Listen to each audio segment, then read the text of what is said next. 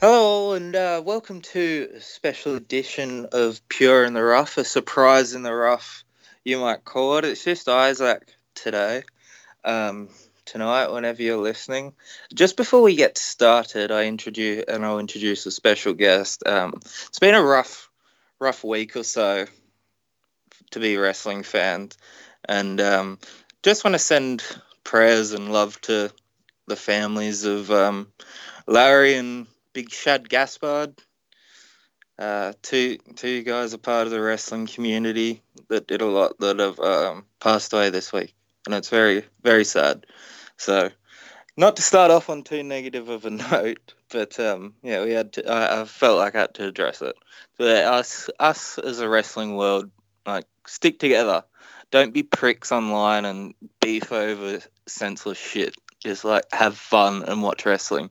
But anyway, welcome to the show. And my guest today um, is Steven. You can find him on Twitter at INTL Wrestling. I've been listening to this guy's podcast and reading his stuff on his website for a couple years now, since I was probably 17 or 18.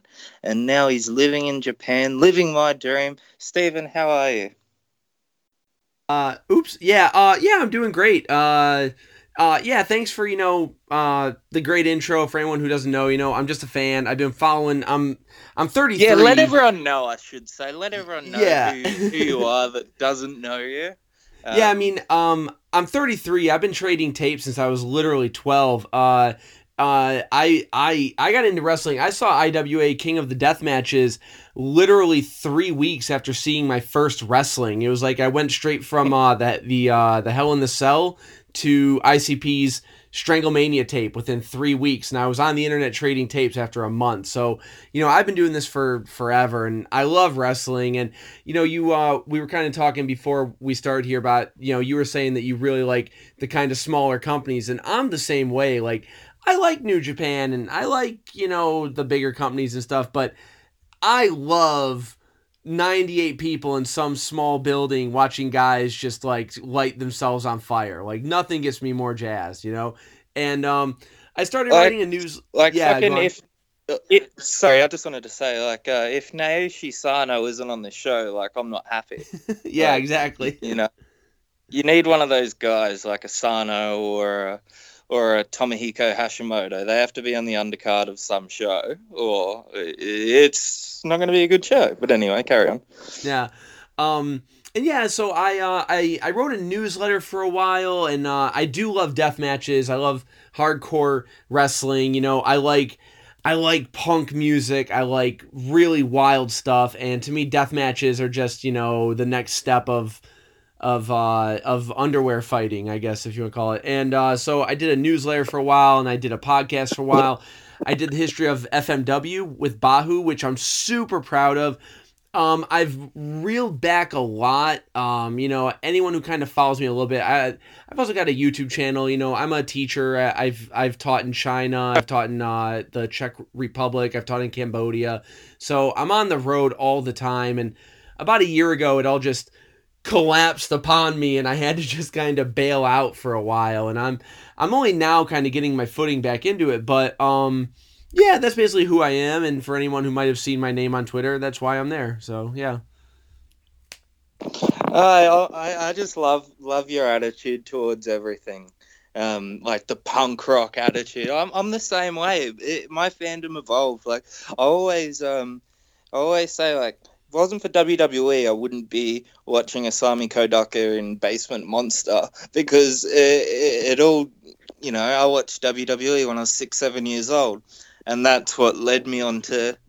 Uh, I feel like a lot of people are, are, with me as well. Led me on to ECW, and then you see Hayabusa and Sabu, and then you find out FMW. That was my case anyway, and then. Um, yeah, I, I, discovered Japan, was a huge fan of New Japan, and then discovered everything else. I, was a fan of FMW before New Japan, um, just because of Hayabusa. I've, I've been a big Hayabusa guy, just because he, I thought he was the Japanese Sabu. When I was a when I was six seven, I thought Sabu was the coolest thing on earth. So when I saw Japanese Sabu, I was like, oh, this guy's amazing. And then the more matches you watch of his, it's like, wow, this guy is much more than a guy that wears Sabu pants. Uh, he, he was one of the best ever. But uh, anyway, not to get too sidetracked. Um, I wanted to talk about like you becoming a deathmatch fan so young. Um, I only got into. I've been wrestling fan since I was yeah 15 years now. I'm 21 now, but I only got into death matches probably the last year. Um, I couldn't stomach them for a long time. I, I for me, I, I wasn't good with blood. Um, uh, you know, I, I couldn't see cuts. But uh, the more I've grown up, the more I've uh, matured, I just think it is fucking awesome and I love every bit of it. And wrestling, I've wrestled matches and I'm, I'm back training. And uh, first thing I want to do when quarantine is over is take a bump in some light tubes. It's bad. Like it's what the shit that I'm dreaming about. So like, how how did you fall in love with it so quick?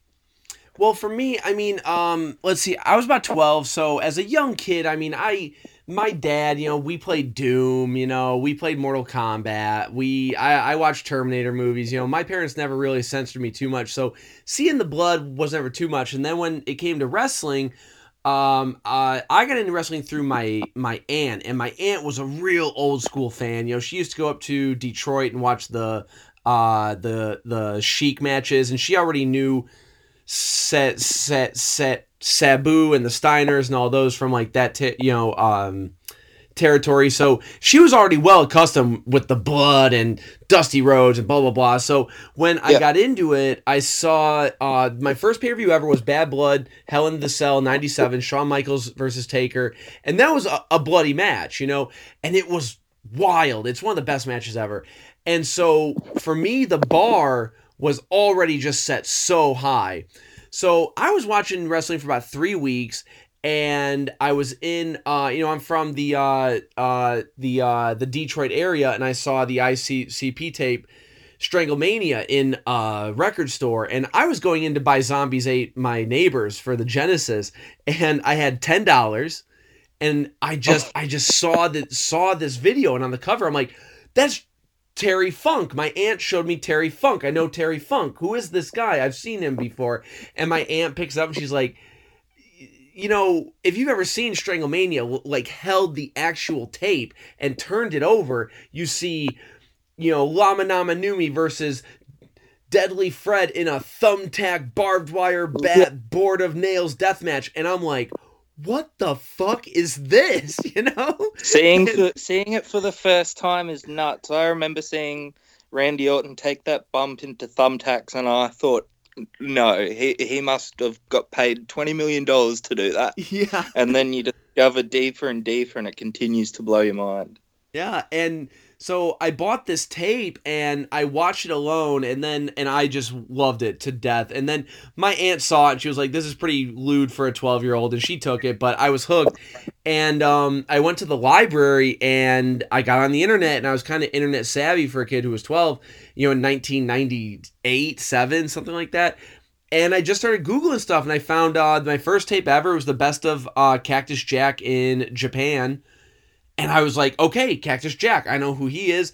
And I saved my lunch money. I had 10 bucks and I bought it and I got this VHS tape. Like, I've I I I say this on every show I go on, but people don't know. We used to buy tapes. We used to put ten dollars of cash into a, you know a thing and mail it to a stranger from a message board, and they would send us a tape of like this bootleg violent wrestling, you know?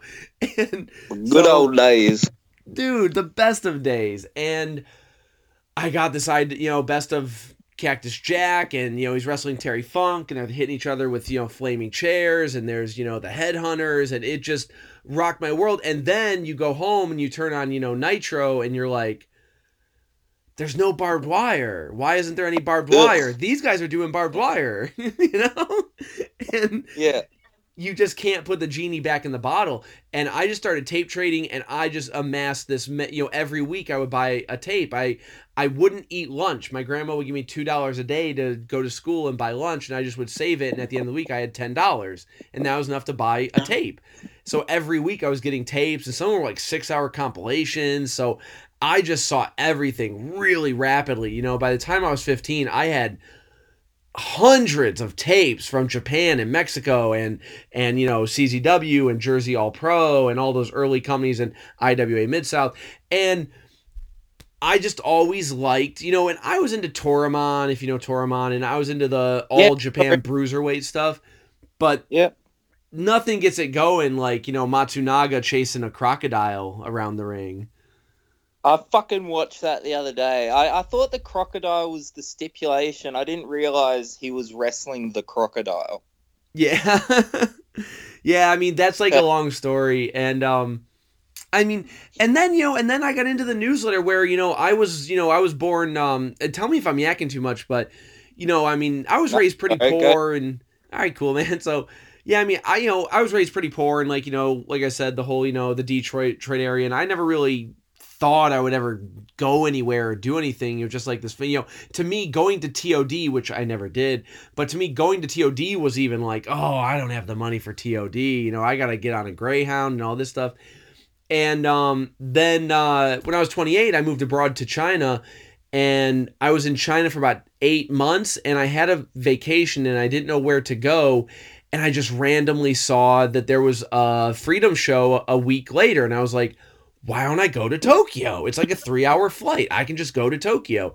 And it started this love affair with like going to Japan and I was started going three times a year and um you know, I could talk about that for days. I just started, you know, I'm that that's basically it. And um you know, yeah, I'm sorry, go on.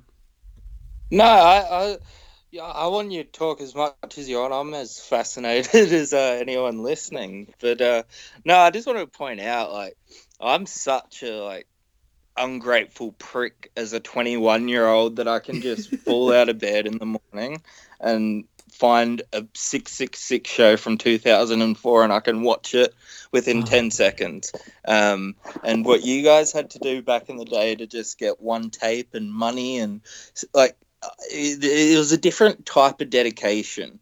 And uh, I feel like a lot of you guys that were tape traders are still wrestling fans. Like I interact with a lot of you guys on Twitter, and you, you're still like hardcore as you were back in the '90s, and it's awesome. And a lot of fans these days that just want to get involved in drama and this, that, the other, and miss out on the important stuff. And uh, no, a lot of respect for that. And um, living in Japan. Well, well, real oh, quick, uh, uh, you know, about that, you know, I have a lot of feelings and theories about media in general. It's, it, and it's the same for all things, but um, it's so easy to get it. Like, like, like back then, you know, they would have a show on February 22nd. It wouldn't air until March 30th.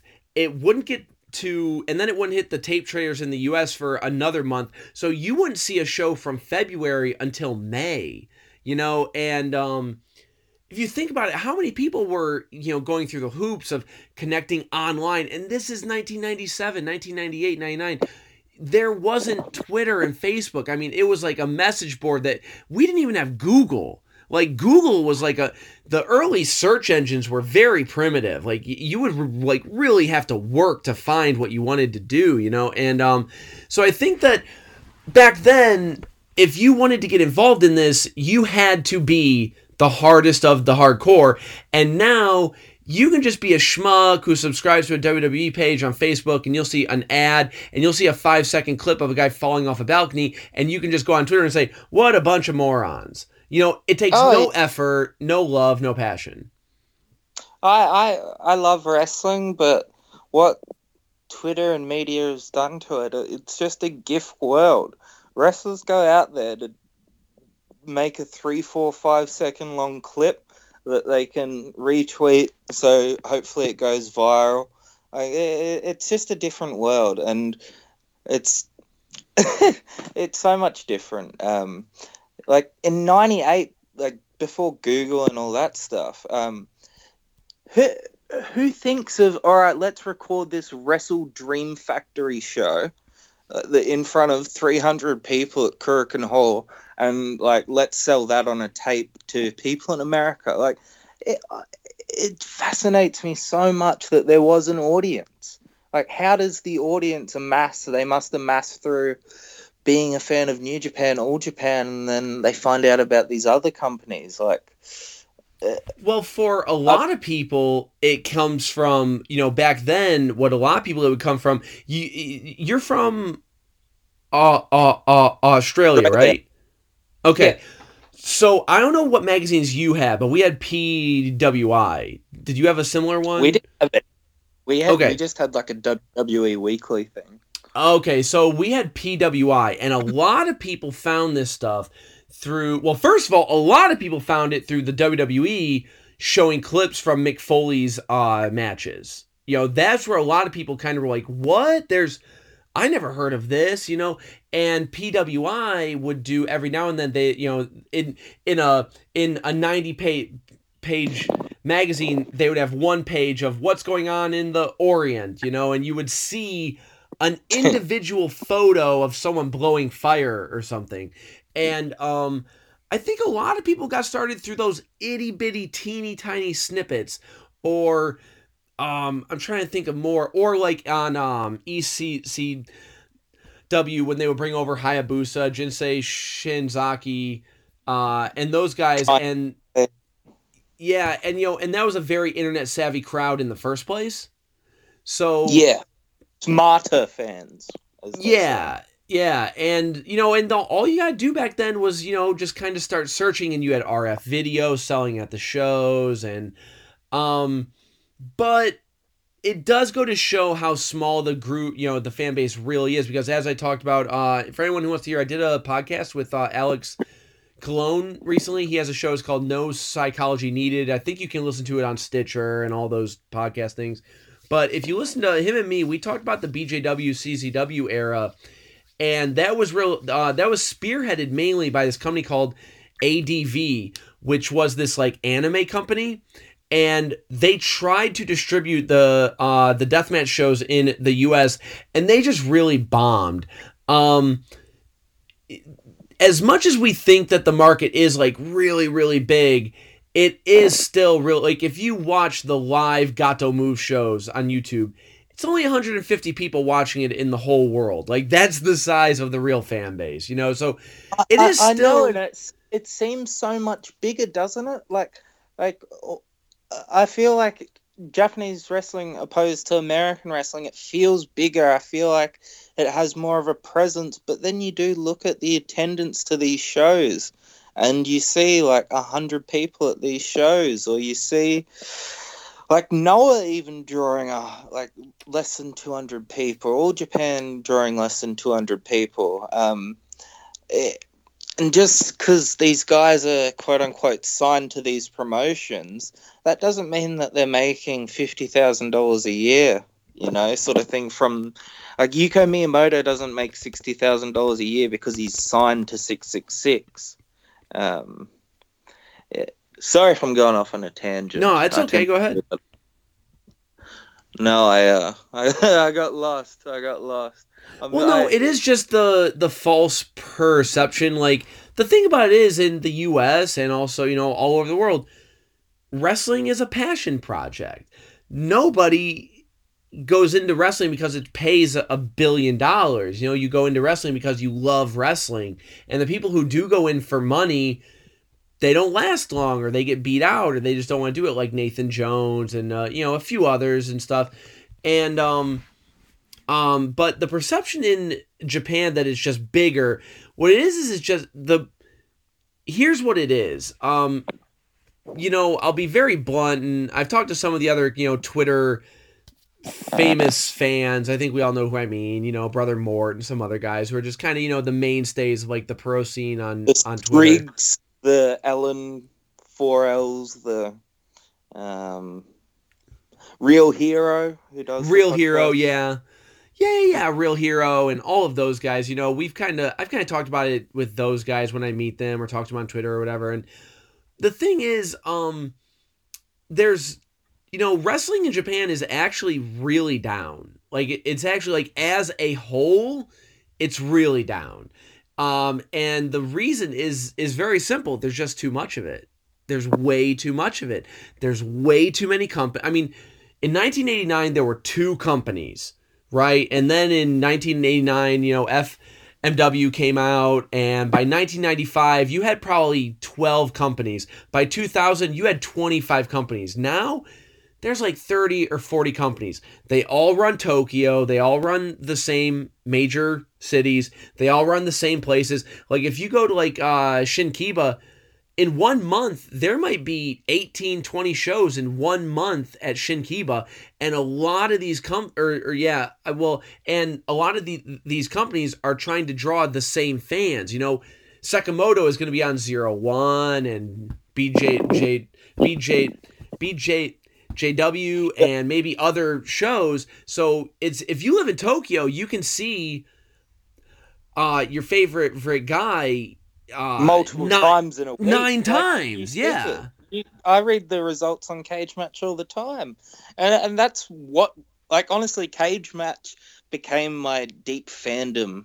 Um, like finding results and finding the this guy wrestled there, like finding out. I remember the first time I found out like Tanahashi wrestled out outside New Japan. I was like, no way, he did a Champions Carnival, and then that's when it got into like finding out Kensuke Sasaki worked IWA Japan in like 2004, and finding out all these stars that have worked these tiny shows, like it, it like Tenryu working shows in front of like a hundred people, or it, you just don't oh, see Nita. that America or Onita, yeah, bloody hell. Like he biggest star prior to 95 one of the biggest stars in japan and then like you go back into his results and he's working these cpe shows and um, world wing spirits and he, he'd just work for his friends and pop up here and work in bars like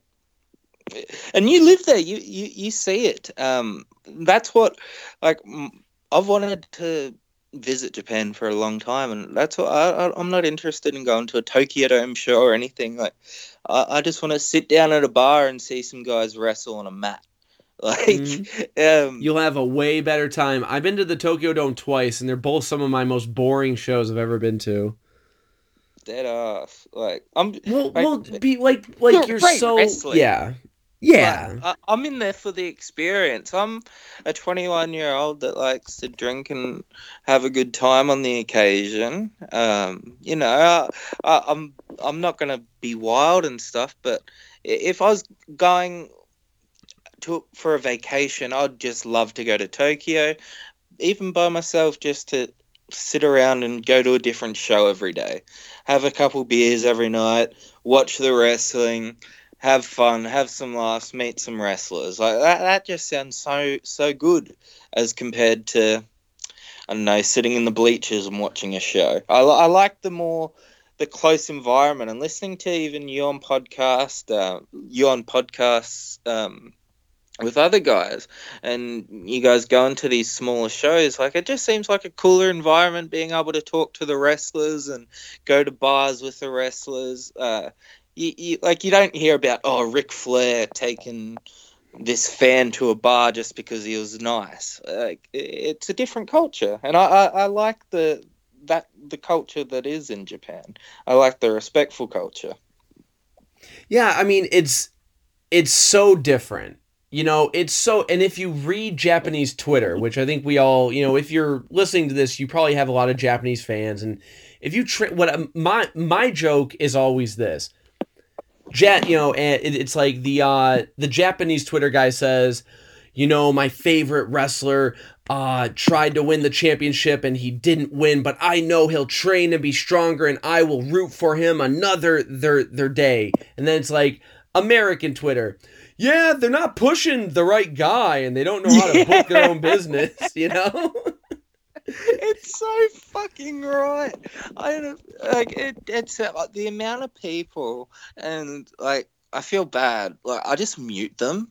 Like uh, I'll, I'll still follow them, but I, I just mute them because they just ramble, like blah blah blah blah blah, and you read these t- these fans in Japan that I will support this player at his next fight, and it's so great. Like it, it's a it's support, and uh, it, it's different. I like it.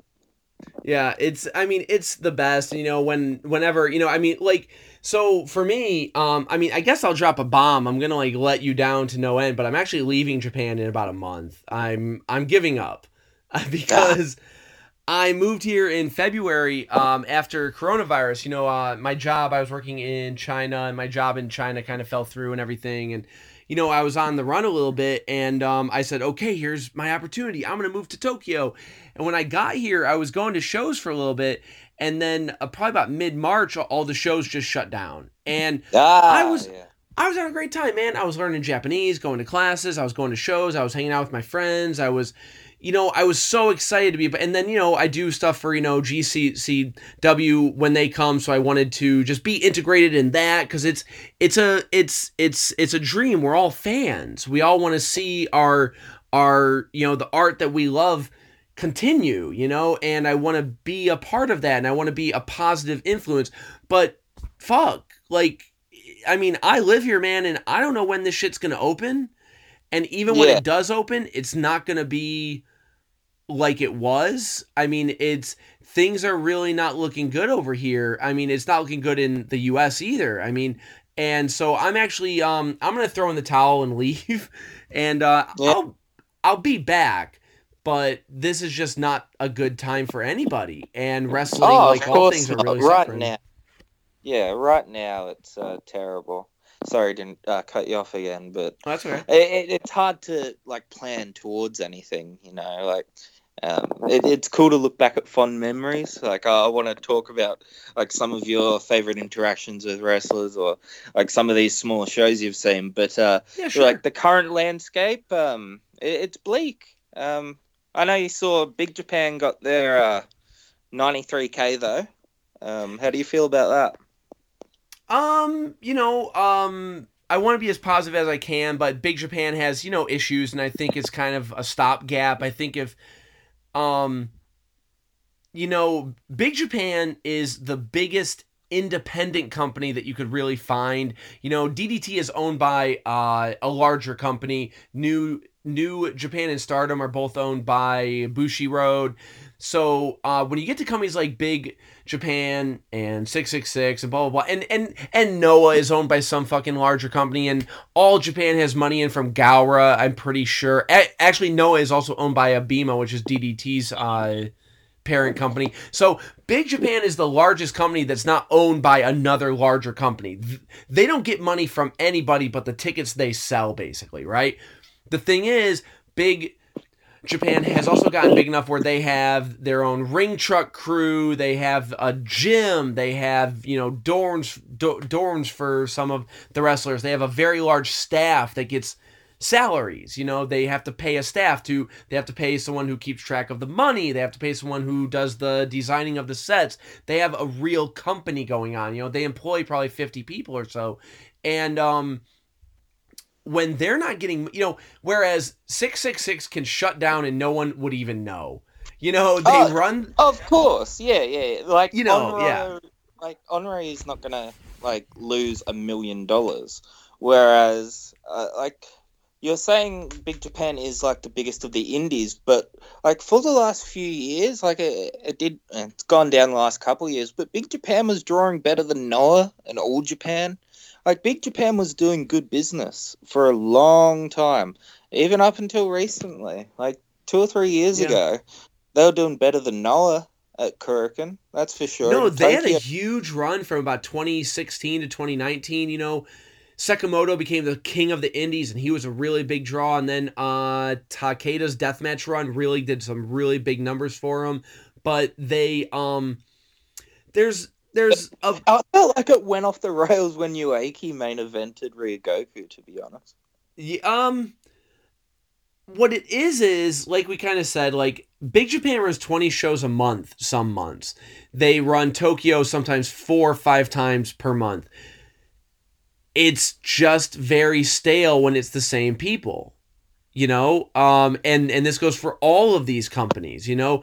And like if you turn on any company in 2018 and turn it on in 2020 there's a good chance it's the same three guys on top you know? It's it's very hard to break that uh traditional system of uh seniority i guess if you want to call it you know? It's it's it's always like like like we can point to those like very few few few moments where vader came in and squashed a you know a, a Inoki or this new guy had this really big match out of nowhere. Those are very rare instances. What's much more likely to happen is a guy loses his ass for 3 years then he wins a tag title and does a couple things for another three years. And then after like seven years, he finally gets to like the main event scene. Whereas in the US, we have a lot more movement of stars going up and down and new and new guys coming in and guys trading companies and blah blah. But in Japan, you have the loyalty system, which it's great for the wrestlers because it means they have a guaranteed payday and it means that they're going to be taken care of in the long run. But I really feel that Japan is hitting this brick wall because all of the fans, when I go to shows, I'll be like, "Hey, there's a BJW show in two weeks. Who's going?" And you would just he- see these guys like, "Yeah, I've seen that exact same card like three other times. I think I'm gonna skip it." Yeah, you know, uh, we've got to that. I've got to that stage where you, I'm only picking like the the top matches because I like for a long time I watched the undercards of everything because I was that much of a Puro fan and I wanted to learn as much and like follow as much of these guys as I could but you know um, it's as repetitive as anything these undercards. Like you've been following it four times longer than you've been following it as long as I've been alive. Yeah. Um, so you're a lot more aware of the staleness. Eh, I've been a fan of Puro for four or five years now, and I'm realizing now, like, it, it, it's stale. Um, it'd be so much different if these guys were in the 90s where everyone had money or guys were willing to do business together like like the they a lot of guys in the 90s were willing to do business together but they weren't willing to job and I think, like nowadays, I'm sure they would do, they would work together. Like I'm sure Jun Akiyama two years ago would have loved to have Kento in the G1. But what's the point of Kento going to the G1 if he's only going to get a win over Manabu Nakanishi and Toru Yano and then job to four other guys in real good matches, but in like he's going to lose, and that doesn't make the company look good. Um, it's very political. Whereas I feel like guys in the US and Britain, like they do, they do try and protect themselves, but they're not gonna, you know, they're not gonna pull a uh, 2009 IWA Japan uh, Miki Everagi and kick you out of wrestling for good. You know, yeah. Like, yeah, I mean it's and and you know and the whole thing about Kenta, if you ever bring this up, you know, the Puro uh not defenders, apologists. If you bring up, you know, the fact that uh you know, okay, in my opinion, New Japan totally missed the boat on Naito. Uh, they they they waited too long to put the belt on him and have him win the big one at Wrestle Kingdom. That's my that's what I think. You know what I mean? And they'll say, "Oh, but you need to understand the long term storytelling and the long term booking and blah blah blah." And I'm very willing to stand up and just say, "Nah, I'm cool." Like he was hot. They, you know, I would have liked to have seen this rather than just see the same Okada matches over and over and over. And that's my opinion. And you've got yours, and that's fine. And New Japan's doing great. Great business. Awesome. Good for them. But I am just very stale on that product personally. You know what I mean? And um, when you move here, uh, I was actually, one of the times I came here was, I've been to Japan as a tourist 14 times and it was probably like my eighth or ninth time.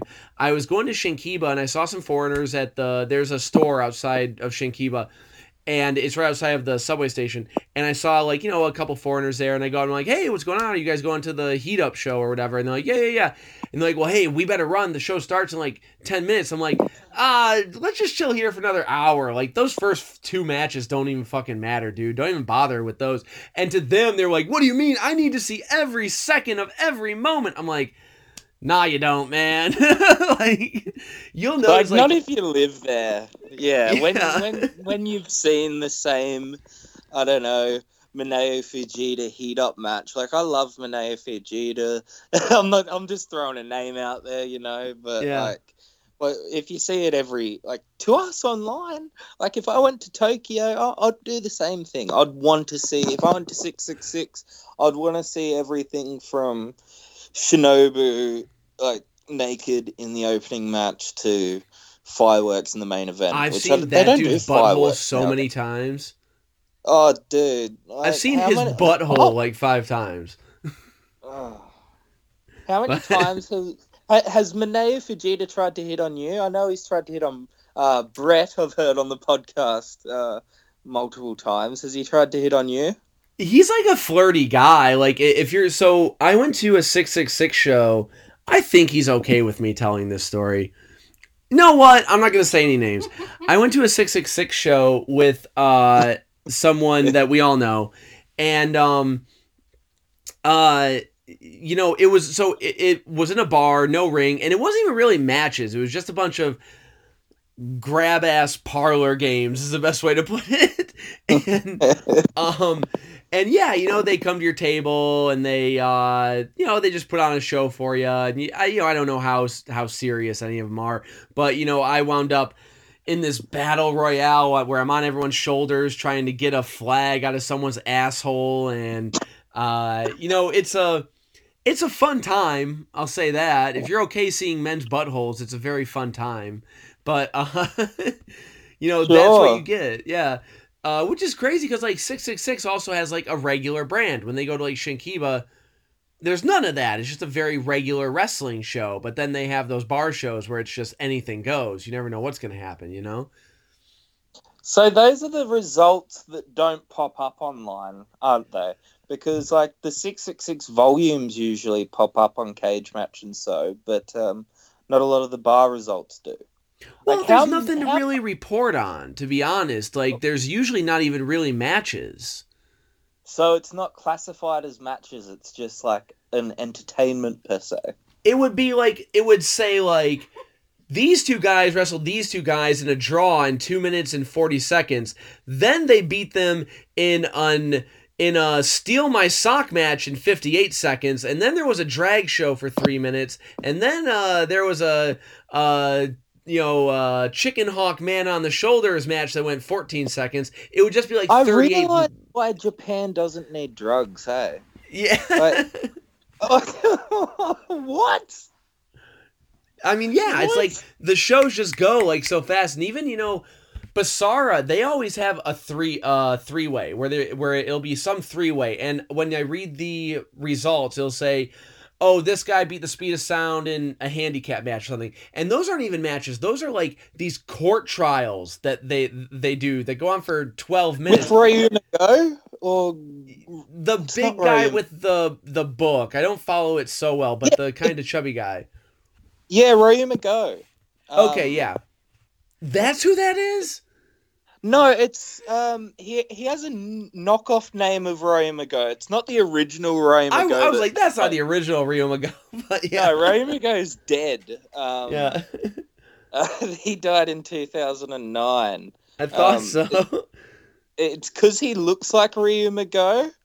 Um, uh, I think he took like his name. Uh, here we are. Uh, Ryu Goma. Ryu Goma. Oh yeah, yeah, yeah. That's where I get the names mixed up.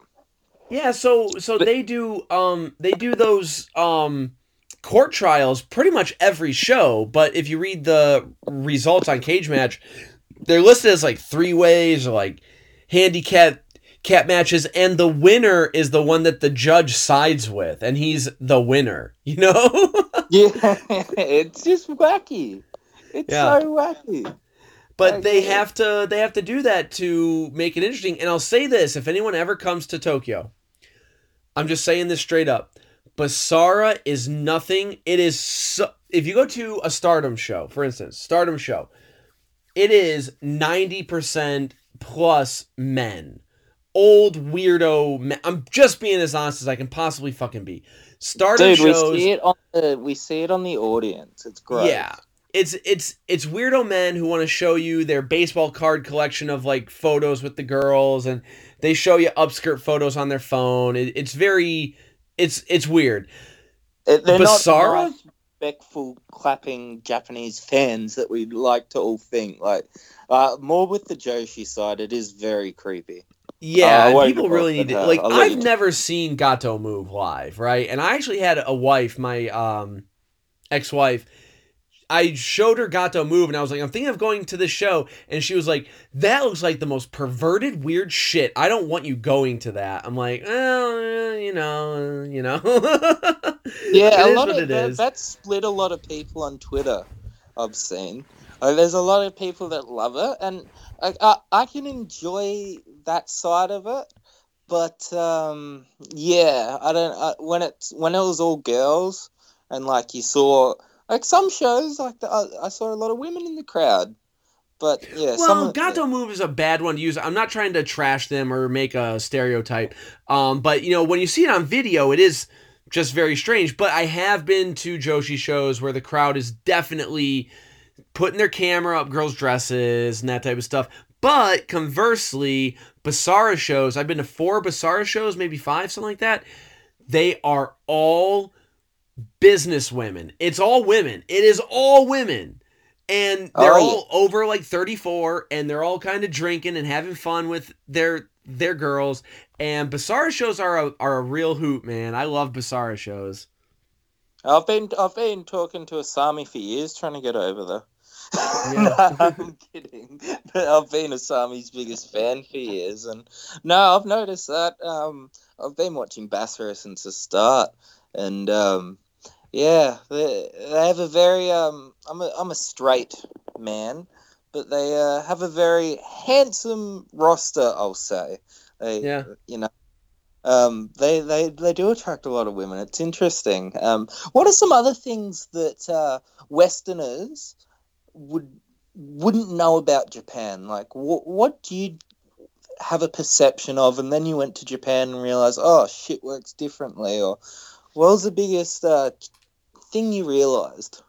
rules. Japan is all about rules and people follow them. Um uh so for instance in the US or um I I don't know if I, I don't know about like Melbourne championship you know uh championship if they if they're kind of like this but ge- but generally speaking outside of Japan uh shows kind of start when they start you know oh bell time is at 7 and we're really going to get started about 7:25 and uh, you know, you can kind of move your seat around if seats are empty, and you, you, you know, it doesn't really matter. It's fine. You you paid for the ticket. Don't worry about it.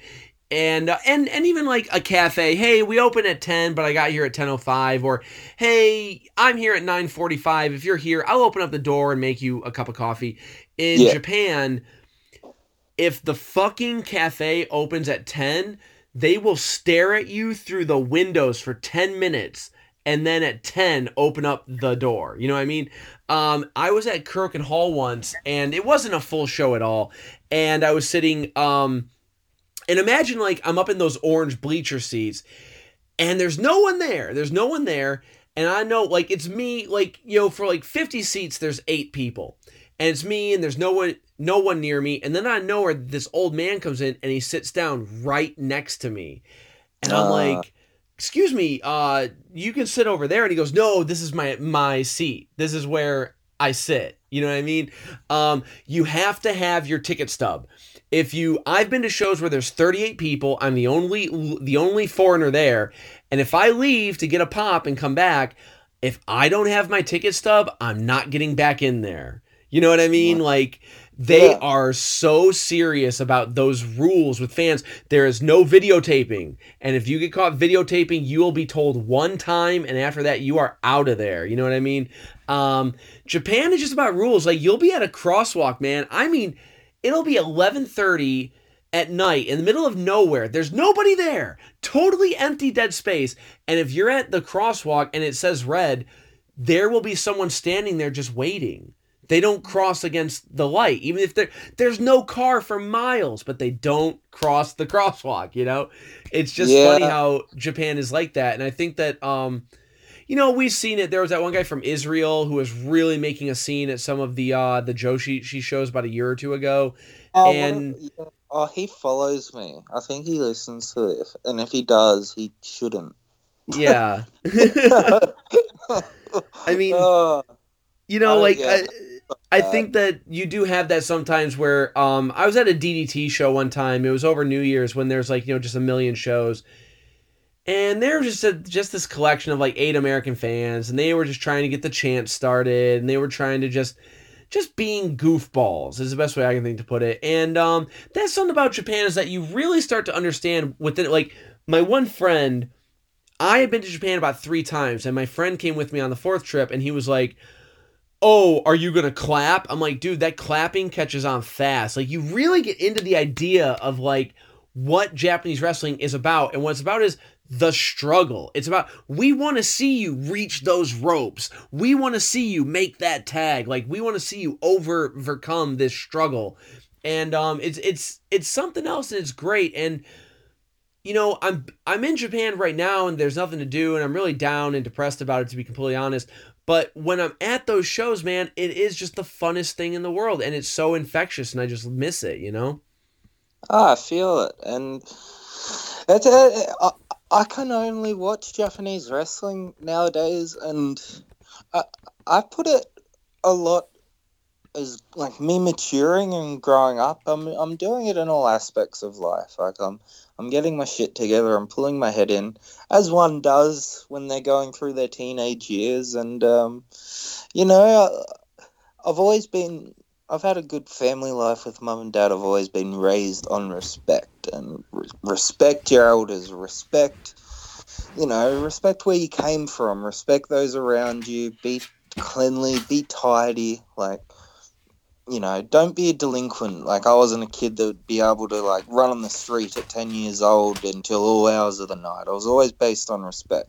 And, like, I, I, I can watch American shows and they can just they'll have good matches, but the crowds get to me, and I, I really do enjoy the Japanese audience and um, the respect that the wrestlers show towards each other and the wrestlers that have come before them. Um, like you don't see a twenty-year-old um, wrestler, you don't see like a Yuma Aoyagi tweeting on all on his Twitter like saying how he's not getting pushed or um, like complaining about oh Toshiaki Kawada doesn't like my kick. You rah rah rah.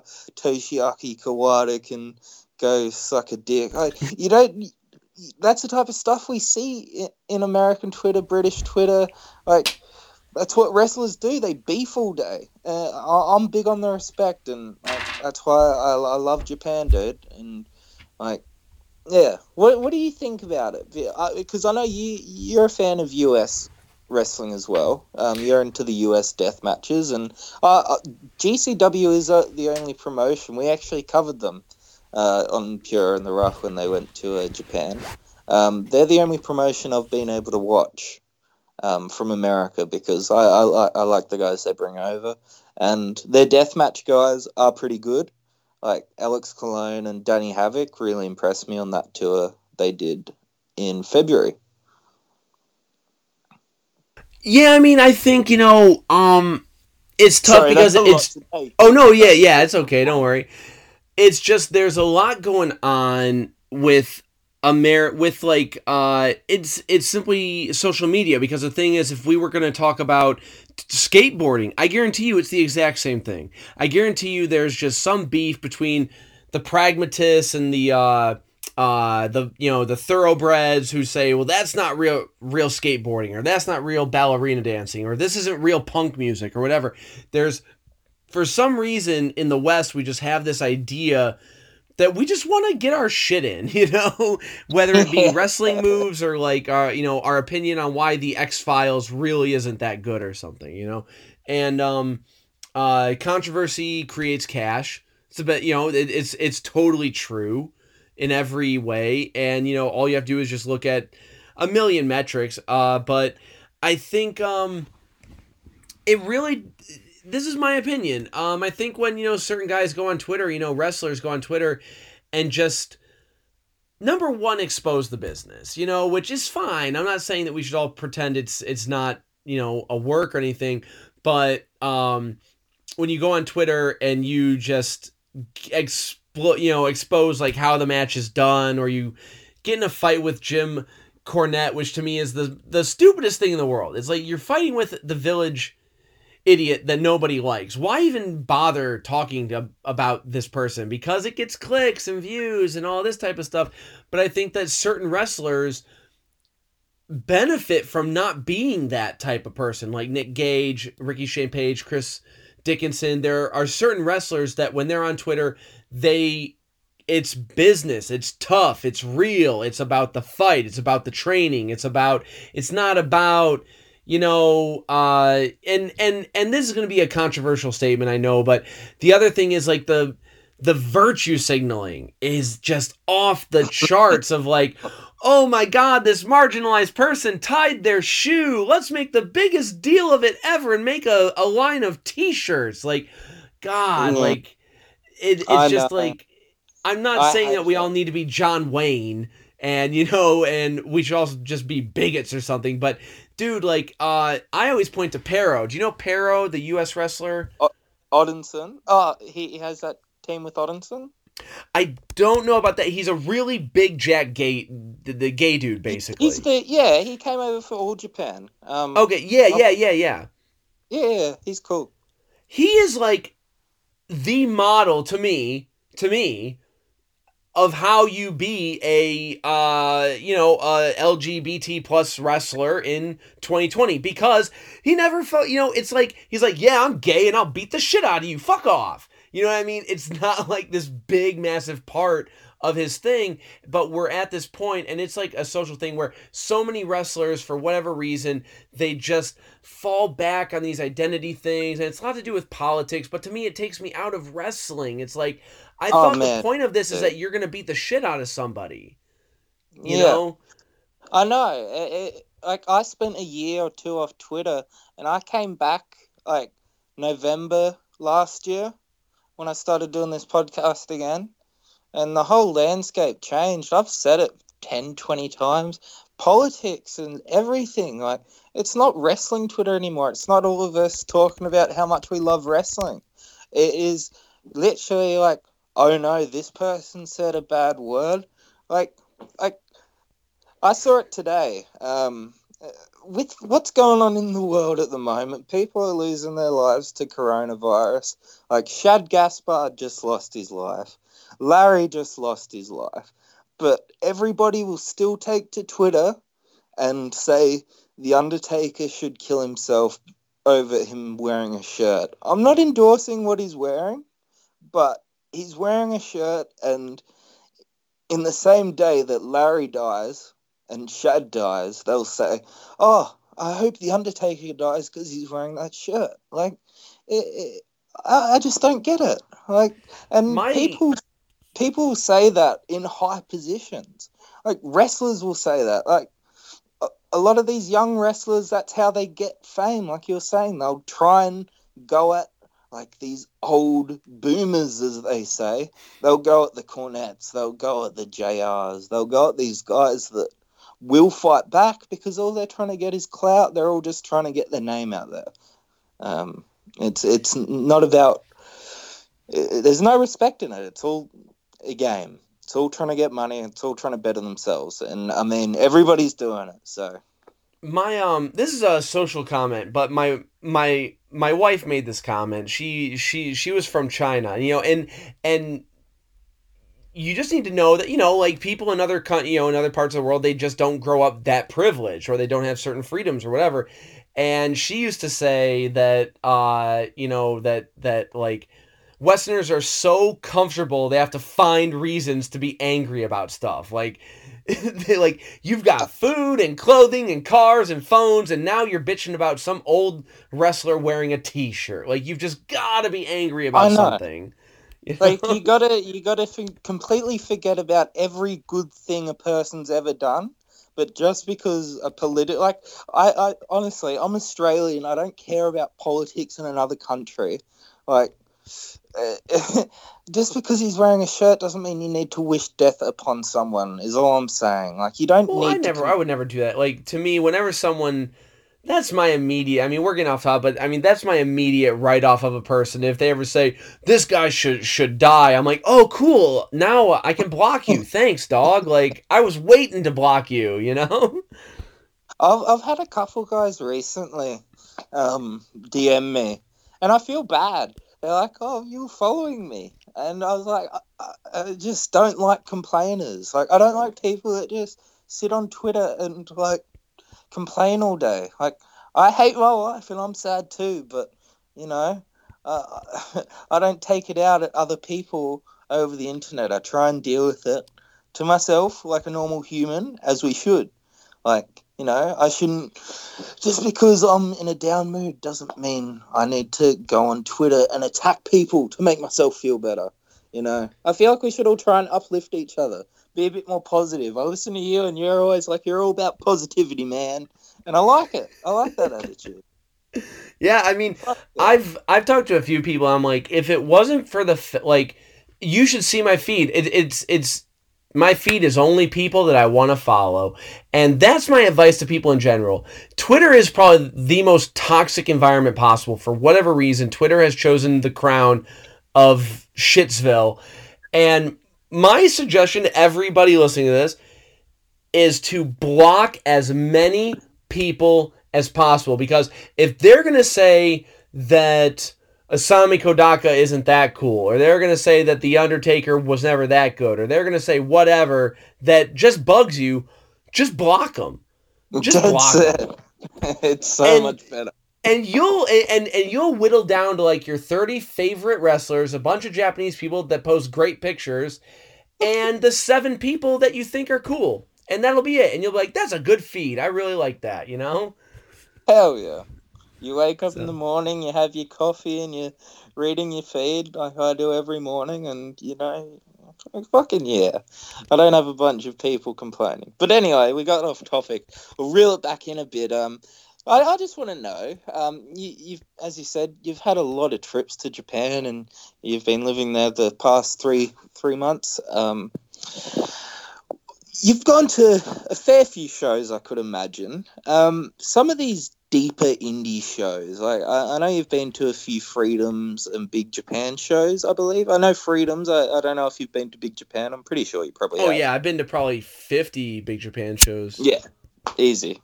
Um, but some of these indie shows that like either didn't have a lot of recognition or didn't even make tape or like some of these experiences that only you know like it, it, it didn't end up on Samurai TV and everyone saw it? Like, what are some of the experiences that like you really hold, you treasure? Stuff that didn't make tape. Oh man. Um.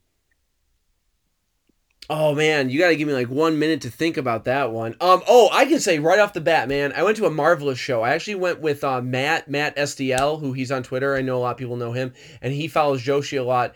And um, I just kind of was randomly. We were both in Japan. It was before it was that there's this weird black hole of time when people come over to Japan before Jan- before January 1st where there's like these off indie shows and there's not a lot of people and I hooked up with Matt for some reason. He was like, I'm going and he was like, I'm going to see Marvelous. And I was like, all right, I'll go and see Marvelous. Okay, sure. And for whatever reason, man, there was this tag match that had um Who's the Stardom's girl who shot on that girl and broke her face and got blackballed for a couple years? Yoshiko. Yoshiko. okay. So it was her, and then I would need to get the shit in front of me. I mean, I don't. I I'm not the guy who knows every person in the world. You know what I mean? But um, yeah. they had this match. It was a three card show, and when I or I'm sorry, a three match card, and when I got there, I was like. Only three matches. What the fuck? You know what I mean? This that's okay. You know, whatever. I, I already bought my ticket. That's like forty bucks, but whatever. And the first match was just you know 12 minute girl match, two girls going at it. Okay, that was cool, fine. And then the second match was a no holds barred submission TKO only tag match. And this shit went like 35 minutes and it was the wildest sh- man, they're just destroying the arena. They never got in the fucking ring, and me and Matt are running for our lives, and they're just, it was just nuts. It was, bruises and blood and and you know chains and chairs and tables and kendo sticks and it was off the wall and these four girls are just and they're shooting man and they're you know they're in the the the the the mount just ground pounding and there's black eyes and stuff and this shit went like 35 minutes man and it was one of the wildest things i've ever seen and it and no one ever seen it no one saw it man like not like 90 people ever saw this match. 90 it was in front of 90 people. Yeah, it was empty, man. And like, they went 35 minutes and killed each other. Yeah. You know, like four girls wind up bloody as hell. Jesus. Good. And so and and that's uh. the stuff that you see and then you know i turned to matt and i was like yeah that, that was pretty fucking cool man you know that was worth my 35 bucks that was cool uh, but what are some um, cool cool wrestler experiences you've shared? Like talking to these wrestlers at the bar and such. Like you just don't have that um, when you go to shows. Uh, you don't you don't see a lot of a lot of guys in Western countries like having friendly, respectful, like drinks after a show. Like in America, it'd just be like, "Oh my god, can I have a photo? Ah, clout, retweet." Um, buy my T-shirt on Pro Wrestling Tees, you you have to get ten dollars for a photo. Um, like it, it just seems much like you guys respect everyone respects the wrestlers a lot more. Well, I'll tell this one story, and this is uh, probably a pretty good place to end it. But um, it was like my yeah, second sorry, time. We've, we've oh yeah, yeah, it's okay. My girl, we're me and my girl are watching The Office, so we're right in the thick of it right now. So we got to keep going. But um, uh, it was like my second time in Japan. I think it was my second time, and it was in the summer and it was super hot. It was in August. No, it had been my third time, but anyway, it doesn't matter. And um, I found just through Twitter and all of this stuff, I found that Ju was doing a no ring death match at this place, Yotsuya Outbreak, and it was like the cool and and I bought my ticket and you know I've got the map to the show and I get to the show and everything and I'm like the only foreigner there. And one thing that people like people who kind of follow me a lot people think that I can like speak Japanese. I can't. My Chinese is actually okay, but my Japanese I can't speak it. But what I'm really good at because I'm you know, I teach English and everything, and I, have lived abroad for so long, is I'm really good at speaking English in a way that can communicate with people who took English in high school. You know what I mean? So um, and which is a little bit of an an an art, you know, being able to speak English in an understandable way within and to grade to the right vote, you know, vocab and all that type of shit. But anyway, so Hell I go yeah. to the show. Yeah, I mean, you know, it's a whole thing because a lot of people will go and they'll try to talk to the Japanese wrestlers and they'll either use Baba baby talk, you very oh, good, so number one, or well, they're trying, or they just speak naturally and there's like a middle ground to hit but i know that because i teach jet you know i teach english to foreigners and i know like what most people but anyway it doesn't matter but so i go to this show and there's like 40 people i'm the only foreigner and as soon as i go in there's like some like um undercard stuff before the main event and I'm talking to some guys and most Japanese will want to talk to you because they want to practice their English. You know, they don't get to practice it often and it, you know, it, it's very interesting. So I meet these guys who wound up becoming very good friends that I was literally talking to an hour ago and um and we just start talking and they're asking me how did you find out about this place and i'm like oh well, i got on the ticketpia website and i found this and i bought the the ticket with this app and blah blah blah and we just start talking about old school wrestling and i start talking about you know old old school wrestling tarzan goto stuff and they're like oh man you really know your shit And after the show, it was fantastic. Blood everywhere, glass all over the place. It was fucking great. And after the show, they needed like 20 minutes to clean up the bar, and then the bar was going to open for this fan thing. So I go in, and as soon as I go in, they and, and I told them, I said, I said Masashi Ta, Ta, Takeda is my favorite wrestler ever. It was K- K- Kasai, but now it's this guy. I think he's the greatest wrestler of all time. You know what I mean? It's like yeah. it's like yeah, Misawa's pretty good, but Takeda's got him beat. You know, and so we're outside chilling. We go and get a donut, and like, okay, the bar's open, and I sit down at a table, and these uh, Japanese guys they grab Takeda and bring him over, and they're like, "We want you to talk to him." I'm like, "What? Like, you want me to just sit at this table and talk to like this guy who I think is the greatest wrestler of all time? Are you serious? You know?" And so. And his English is like pretty good, you know, it's manageable. And we've got a tran, you know, we've got three people translating, and they're all so enamored. And I can just, talk to this guy and I learned his favorite baseball and all this type of stuff because you know as much as I you know we don't want to use the M word we're all marks man you know? And and of it was course. just so cool. yeah. yeah and yeah. and um and you know I get to talk to him about all this stuff and it's so cool and he's you know I think I'm a nice guy. We just talked for a long time. It was great. And then um, at these fan events, every like 30 minutes, they switch tables. And Kasai comes over and he sits down with me. And it's like, holy fucking crap, and all this type of stuff. And Kasai, I tell him, um, I've told this story a few times, but um, in high school, maybe about 10th grade or so, I actually used to go to school dressed like Kasai as the uh the crazy Z monkey, like the cargo uh, pants, the shirt, the ball necklace. Uh, I bleached my hair blonde for a, a little while. I real goofy bullshit, you know. And I love it. I tell him I and I tell him this through the translate. I'm like, I used to dress like you and stuff, and he's like, really? Da da da. Honto? And I'm like, yeah. And out of nowhere, he gets up and leaves, and I'm like, oh fuck. He thinks I'm some asshole, you know what I mean? And he comes back with a beer and he goes, "You are my number one fan. I had to buy you a beer." I'm like, "Oh my god." Kasai oh, just bought me a oh, beer and called me his number one fan, you know? And good lord. It was just the, you know, it's the coolest thing. And now I'm at the point where now, like, um, you know, when I come over, I've talked to Takeda and, like, you know, I've just, you know, I see him at the at bars and just kind of, you know, shoot the shit for five minutes and at the, you know, he's just a guy I know, and he's a really cool guy. You know, I read about him getting married and him having a baby, and I'm like, man, I'm so happy for this guy because he's such a fucking cool guy and all this stuff. And um, they're humans. They're they're they're they're humans who don't make a million dollars, and they love wrestling, and they love deathmatch wrestling, or they love high flying wrestling, or they love gay wrestling and showing off their buttholes, whatever it is, they love it and they do it for you. It's no different from skateboarding or BMX or football or people who play minor league football who get, or fucking rugby who get the, just smashed on a Sunday and they don't make a dime and they're bloodied up and they're bruised up, but they love it. They fucking love it. And they're doing it for you. And, um, you know, I, I, don't know how to like wrap it up, but that's what I've really come to realize is that th- these guys aren't gods. They're just the coolest motherfuckers on the entire planet, and they're giving up their their bodies for us. And yeah. damn it, that's cool. You know? Hell yeah. I'm, I'm glad you've got to experience so many like cool cool memories in Japan. I'm very envious. Uh, I hope to create some of my own someday. But uh, no, I'm super glad you've been able to do that.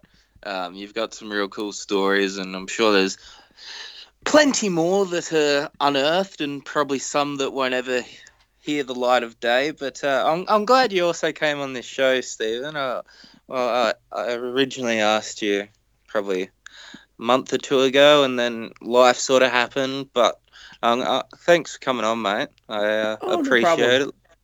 Um, do something future, whatever works. But uh, plug your shit, you know, podcast stuff. Yeah, well, actually, okay, yeah, sure. Um, actually, I'm gonna plug my Instagram. So, um, uh, just so you know, like, uh, I, I, I'm kind of like not a motivational speaker, but you know, I am the kind of guy where you know, I was, uh, I was 28 and I was actually driving a taxi you know, and uh, uh, I never really graduated from college, all this stuff, and I just I bet on myself and started traveling the world, and now I've really built, you know, I've really built up this little, you know, thing that I can, you know, um, you know, I won't go all into it, but basically what's happening is uh, me and a buddy, um, I'm gonna actually quit teaching for a little while, and I'm gonna try to change careers and go full blast into YouTube. Me and a buddy, we're gonna hopefully be moving to either Colombia or Mexico, and uh, we're gonna be doing a lot of YouTube about motivational stuff about how anybody can do anything, man. Like you know, anybody can whatever your goal is, lose weight or get on a plane or bungee jump or whatever your goal is, anybody can fucking do it. So, um, we're gonna get started in about a month and a half because I am so murdered with work. It's not even funny. But um, if you want to follow me on uh, Twitter, I'm INTL Wrestling, and all I do is retweet wrestling stuff that I really like. That's all I do. I don't really, you're not going to see a lot of hot takes. It's just me retweeting pictures and YouTube matches and, you know, interviews and stuff. And, um, you know, I try to keep it really positive. But if you want to follow me on Instagram, I'm at BMB Steven AYY. Um, and, uh, like I said, starting around July, uh, you're to see me on YouTube. And I'm going to be doing a lot of stuff there. And I'm really excited to kind of go on the road uh, full time and um, embrace life. You know, don't ever let someone tell you you can't do anything. Diamond Dallas Page started wrestling at like 34. You know, like anybody can do anything. Yeah. So, Dude, that's awesome. Um, listeners to this show know. Um, the reason I was gone, I did this podcast when I was 16, 17.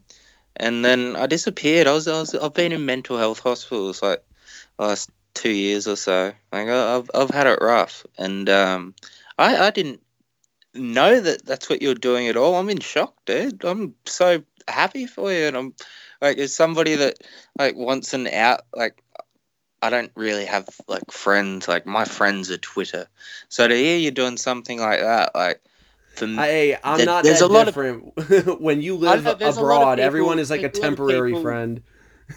Uh, uh, yeah, everyone's. A lot of people can relate to a bad situation though, and a lot of people struggle to shine light on it. I, I spent all my teenagehood doing it. I I released a book when I was seventeen on depression. I like I was all about it, and I I, I just have a high appreciation um, for people that like try and put the word out there. So uh, kudos to you, um, my friend. I hope that all goes successful. You deserve it. That's that's great stuff. Thanks. Yeah, and you too. And yeah, so uh, you know, thanks you guys for doing the podcast. And you know, as much as we talked about how the fan base for all this is small, it, it's rabid, man, and we need it. And you know, I miss um, the more content we have uh, for all of this stuff, the easier it is to follow, the easier it is to talk to other people and get excited about it. And as long as we keep our our, our little crew uh, uh, talking, then we're all winning. You know. Yeah, exactly. Well, thank you all for listening, and once again, thanks to Steve. Uh, be back next time. Bye.